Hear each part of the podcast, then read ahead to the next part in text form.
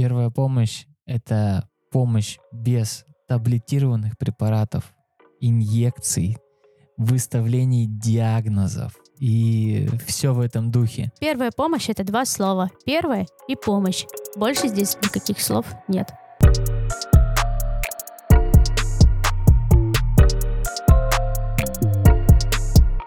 Мы так много говорили о первой помощи. Даш, скажи нам, пожалуйста, что такое вообще первая помощь?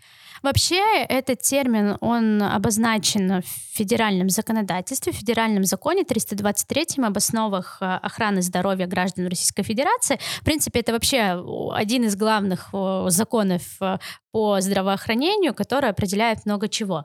И вот как раз-таки он дает нам определение первой помощи. Это особый вид помощи, который в ключевое самое отличный от медицинской, оказываемый лицами, не имеющими медицинского образования при травмах и неотложных состояниях до прибытия медицинского персонала. И тут вот, кстати, немножко вам, а, как э, понять, что курс по первой помощи совсем неправильный или, возможно, он будет правильный. А также книги. И книги, и также книги. Да, мы все втроем подумали об одном. Если вас зовут на курс по обучению первой медицинской помощи или у вас в шкафу на работе стоят книжки по оказанию доврачебной помощи, сжигайте, удаляйте чаты, это все мракобесие. Ух, ничего себе, какое слово. Вообще. Да. Э, я полностью с Дашей согласен. А, есть э, даже фотка у нас вот этих подборок э, книг. Причем, ладно, Андрей, ты вначале говорил там про советские фильмы, да, твоя жена смотрела, а я недавно в книжном э, встаю, увидела книги по первой помощи, по первой медицинской помощи. Я открываю, я читаю, у меня волосы дыбом стоят. На издании стоит 2021 год. Мне кандидат медицинских наук рассказывает о том, как необходимо оказывать сердечно-легочную реанимацию, качая при этом 15 к 2. Да, это очень, очень странно и очень плохо. Так, смотрите, мы обсудили... Что такое, Гер? Я вообще в шоке. Я 12 да.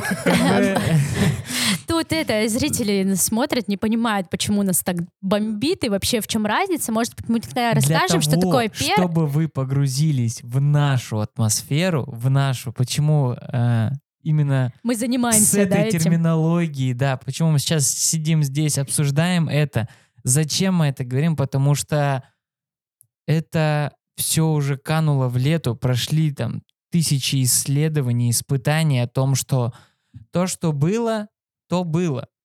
Вот есть доказанная информация, как нужно делать правильно, чтобы человек выжил. Да. Потому что основной принцип первой помощи, ну, в каких-то тяжелых состояниях, да, мы не пытаемся его прям спасти, чтобы он выздоровел. Или ставить диагноз. Или ставить диагноз. Мы О, пытаемся да. дотянуть его до приезда как раз-таки специализированной бригады, которая уже окажет медицинскую помощь. Да. Не первую медицинскую, не до врача. Она оказывает медицинскую специализированную помощь. Кстати, по поводу диагнозов. Э, в рамках оказания первой помощи мы не выставляем диагноз. Вот э, что мне нравится в работе анестезиолога, у меня большая часть работы — это синдромальное лечение. То есть я вижу какую-то критическую проблему, я ее лечу. В первой помощи вся та же самая история. Вы на моменте обследования пострадавшего ставите какие-либо... Э, Точки, маяки, якори. Да, и понимаете, что с этим делать. Нет сознания, есть дыхание, боковое стабильное, вызов скорой помощи.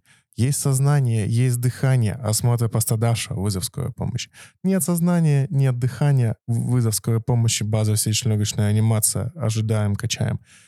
И вот здесь, э, если у человека инсульт, да, например, грубо говоря, нам не надо ставить диагноз инсульта. Мы смотрим на его витальные функции. Если он в сознании, мы там посадили его, ждем, смотрим.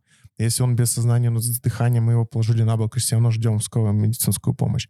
Нам, во-первых, нам не надо лечить. Вот, важно. Первая помощь это без таблеток. Без таблеток, без зеленки, без йода, без антисептиков. Без, тем более. Я, я просто начала даже с базиса, что без йода, без зеленки. Просто вдруг там У меня есть в аптечке Даже если вы, кстати, сейчас, ну вот э, люди старой закалки, когда мы проводим всякие различные интенсивы, когда начинаем говорить про автомобильную аптечку, все, все начинают возмущаться. Вот, раньше в автомобильной аптечке все лежало, и лекарства были, и все можно было использовать, а сейчас там одни бинты, что нам с ними делать? Вот эта вот укладка, которая, помните, оранжевая с таблетками, Да, да, да, да. инъекциями там при отравлении, еще что-то. Да-да-да, я помню. Я не помню, как она называется, честно, но вы можете написать в комментариях. Как ты ловко-то, ловко, Да. ловко выкрутился. И это будет очень круто. В этой укладке там же прям был листик, то есть при каких состояниях нужно, ну, как бы выдавать ту или иную таблетку, либо там инъекцию. Но Да. все равно, если человек без сознания, да, и мы условно там, ну, что-то у него нашли, мы даем таблетку, я не могу быть уверен в том, что у него не может быть анафилактического шока на эту Аллергии. таблетку. Да. Аллергии обычной, да. Потому что даже на антигистаминные есть- препараты может случиться аллергическая Понятно. реакция. То есть я просто в голове понимаю, что когда люди говорят, что вот он там, вот ему плохо, ему надо вот этим подышать, я не могу быть уверенным, что у него не будет аллергии, и я сам не сделаю хуже. А я, кстати, помню все равно раньше вот эти первые аптечки старые. Я когда была маленькая, в третьем классе участвовала в колесе безопасности, и у нас там одно из направлений было медицина. Ну, я сейчас это понимаю, что это была просто первая помощь, а там это называлось медицина, и вот мы разбирали, смотрели аптечки, я помню, там были и антисептики, и таблетки какие-то. Вот, сейчас По нет. аптечкам у нас будет отдельный подкаст, Мгм. поэтому предлагаю двигаться дальше.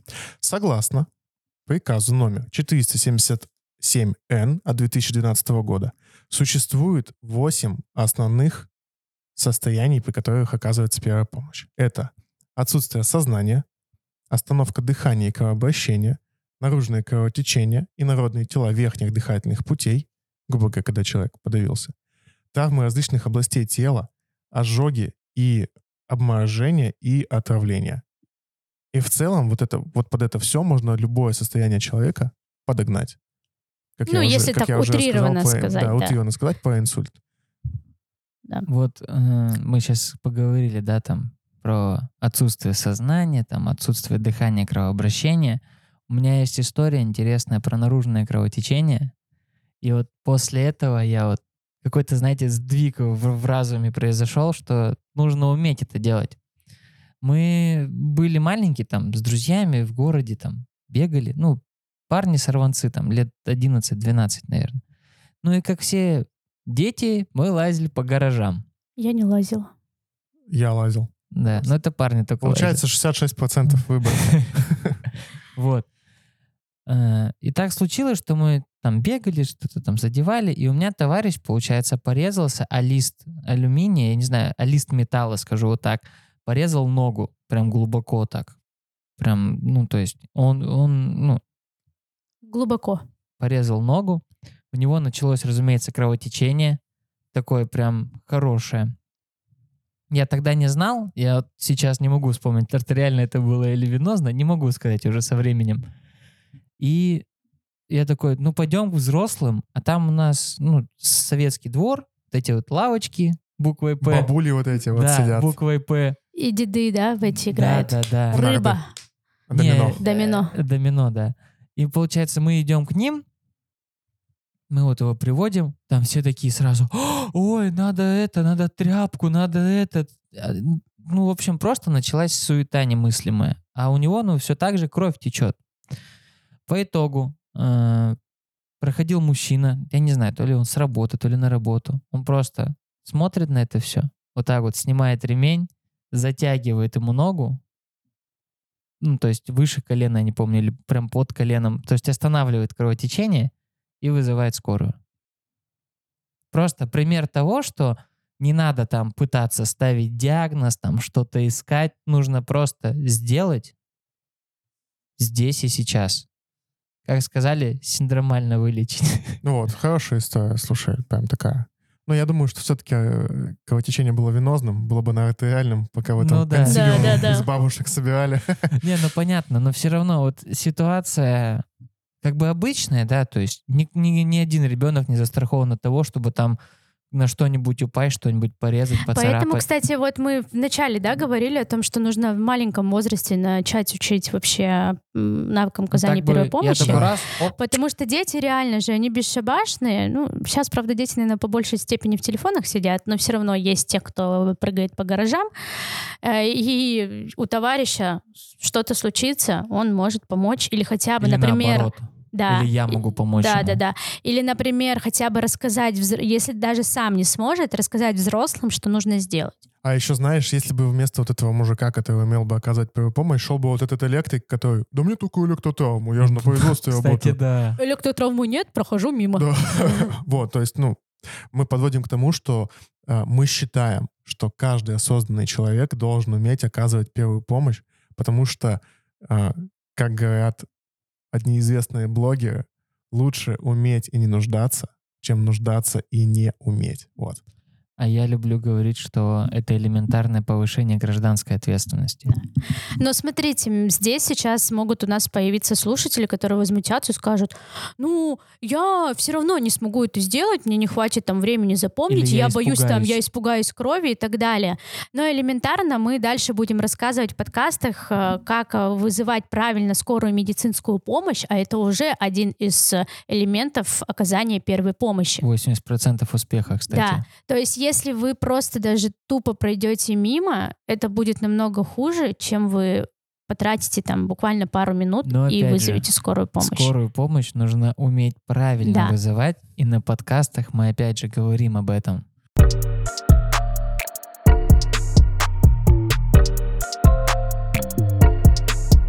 А еще, знаете, э, сразу в тему, есть такие люди, которые не хотят обучаться помощи. Ну, точнее, они, может быть, и хотят, но они хотят брать на себя ответственность. Они такие, типа, мол, блин, представляете, а я вот сейчас буду там помощь оказывать, сделаю еще хуже. Да, ребра сломаю, Например, меня там да. привяжут и скажут, что я виновен там в смерти человека да, и еще так и далее. посадят. Да, и вот все боятся вот как раз-таки этой какой-то несуществующей уголовной ответственности, но мы напомним, да, что вообще у нас э, в государстве жизнь человека, она провозглашается высшей ценностью. И, в принципе, сама попытка защитить эту самую ценность, да, эту жизнь, Жизнь. она уже ставится выше возможной какой-то ошибки в ходе оказания первой помощи. Вот. Есть и еще- это, ну, потому что это вы даете человеку шанс на выживание, шанс выжить, значит, вы уже сами по себе молодцы. Да, у меня жена говорила, что это по типу как фильмы с супергероями. Они разносят целый город, уничтожают кучу машин, но спасают планету. Да. Здесь примерно такая же история. То есть вы можете сломать ребра во время спасения жизни, но вы эту жизнь сохраняете. Мгм. Вот, и поэтому уголовное и административное законодательство, они вообще не признают э, правонарушением причинения вреда охраняемым ну, законом в таких вот случаях, если вы оказываете первую помощь. То есть э, это причинение вреда в состоянии как бы крайней необходимости. Это действительно было необходимо. Вы пытались спасти жизнь же. человека. Да. Ну, типа, можно грубо сказать, если это, это, ну, типа, злого блага. Как уже было сказано выше, мы даем ему возможность дотянуть, протянуть жизнь до приезда специализированной бригады. Я читал э, недавно статью по первой помощи в условиях автодорожного происшествия. И там были временные рамки э, по типу, если бы первая помощь оказалась в, пе- в первые 5 минут, они еще называются бриллиантовыми, то выживаемость была бы 80%. Первые 15 минут выживаемость 60%. А если первая помощь оказана более 30 минут, позднее 30 минут, то выживаемость уже меньше там 40%. То есть это очень важно, вот эти временные коридоры. Счет идет на минуты, да? Да, а еще, кстати, по, по базе сердечно-легочной реанимации э, обратная история. То есть она встречается очень редко в нашей жизни, но если ничего не делать, то в 100% случаев может быть максимально неблагоприятный исход у пострадавшего. Да, поэтому, в принципе, все часто учат э, навыкам э, базовой сердечно-легочной реанимации, потому что его нужно оттачивать. Если вы несовершенно его сделаете, и ваша манипуляция будет неэффективной, то как бы больше вероятность, что вы не спасете человека. Большая плата за ошибку Да. в менее встречающейся ситуации. Вот, красиво, как Гера завернул. Да. А еще, знаете, есть такие люди, которые... есть специальные службы, которые обучены это делать. Я этого делать не буду. Вот что вы таким можете сказать? Это до первого случая, когда это произойдет с кем-нибудь из знакомых или близких. Когда потребуется экстренно просто хотя бы дотянуть до приезда скорой помощи, то есть у нас, условно, то же самая ситуация, да, Э, нет сознания, нет дыхания. Обычная базовая сердечно-легочная реанимация. Вот если начнет делать до приезда скорой медицинской помощи, то шанс выживания уже 80%, да? Если нет, то это больше плата за ошибку. Ну и вообще это, в принципе, позиция людей «моя хата с краю, ничего не знаю». Если они так говорят про, нав... про первую помощь, у них, в принципе, позиция по жизни, значит, такая, что кто-то что чему-то обязан, кому-то обязан, мне все должны и так далее. То это, в принципе, можно сказать, э, я называю таких людей социально аморальные. Социально ленивые. Кстати, мы тоже будем про социальную лень рассказывать, но чуть позже. А, слушайте, ребят, ну давайте тогда подразумеваем наш первый блок. А, первая помощь — это несложно. И возможно. И важно. И нужно. Вот. А, если вы в моменте оказания первой помощи что-то сделаете не так, это не, так, это не страшно. Первая помощь — это помощь без таблетированных препаратов, инъекций, выставлений диагнозов, и все в этом духе. Это время, которое мы должны провести с максимальной пользой для того, чтобы скорая медицинская помощь уже приехала и оказала специализированную помощь. Да. Ну и первая помощь — это два слова. Первая и помощь. Больше здесь никаких слов нет. Да, еще я хочу добавить, что первая помощь всегда оказывается в условиях крайней необходимости, а условия крайней необходимости снимают вас уголовную и административную ответственность. Да, потому что вы спасаете жизнь человека.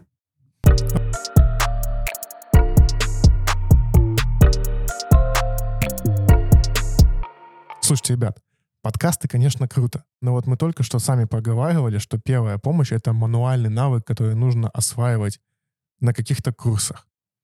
А может быть, у вас есть какой-то курс? О, о, как ты классно спросил. У нас есть специальный курс на платформе Stepik, где мы будем максимально подробно рассказывать, а также вы можете смотреть Наши обучающие видео. на которых максимально доступным языком мы рассказываем про эти мануальные навыки, а также по окончанию этого курса вы можете... Да, это теоретический курс, и после его окончания вы можете попасть на очные интенсивы по обучению навыкам первой помощи. И отработать все полученные знания на практике, потому что это важно. Мы напоминаем, что наши подкасты и проект э, «Оценка безопасности» реализуются при поддержке Росмолодежь Гранты, а также при поддержке Амурской государственной медицинской академии. Всем пока. Увидимся на курсах и следующих подкастах. До новых встреч.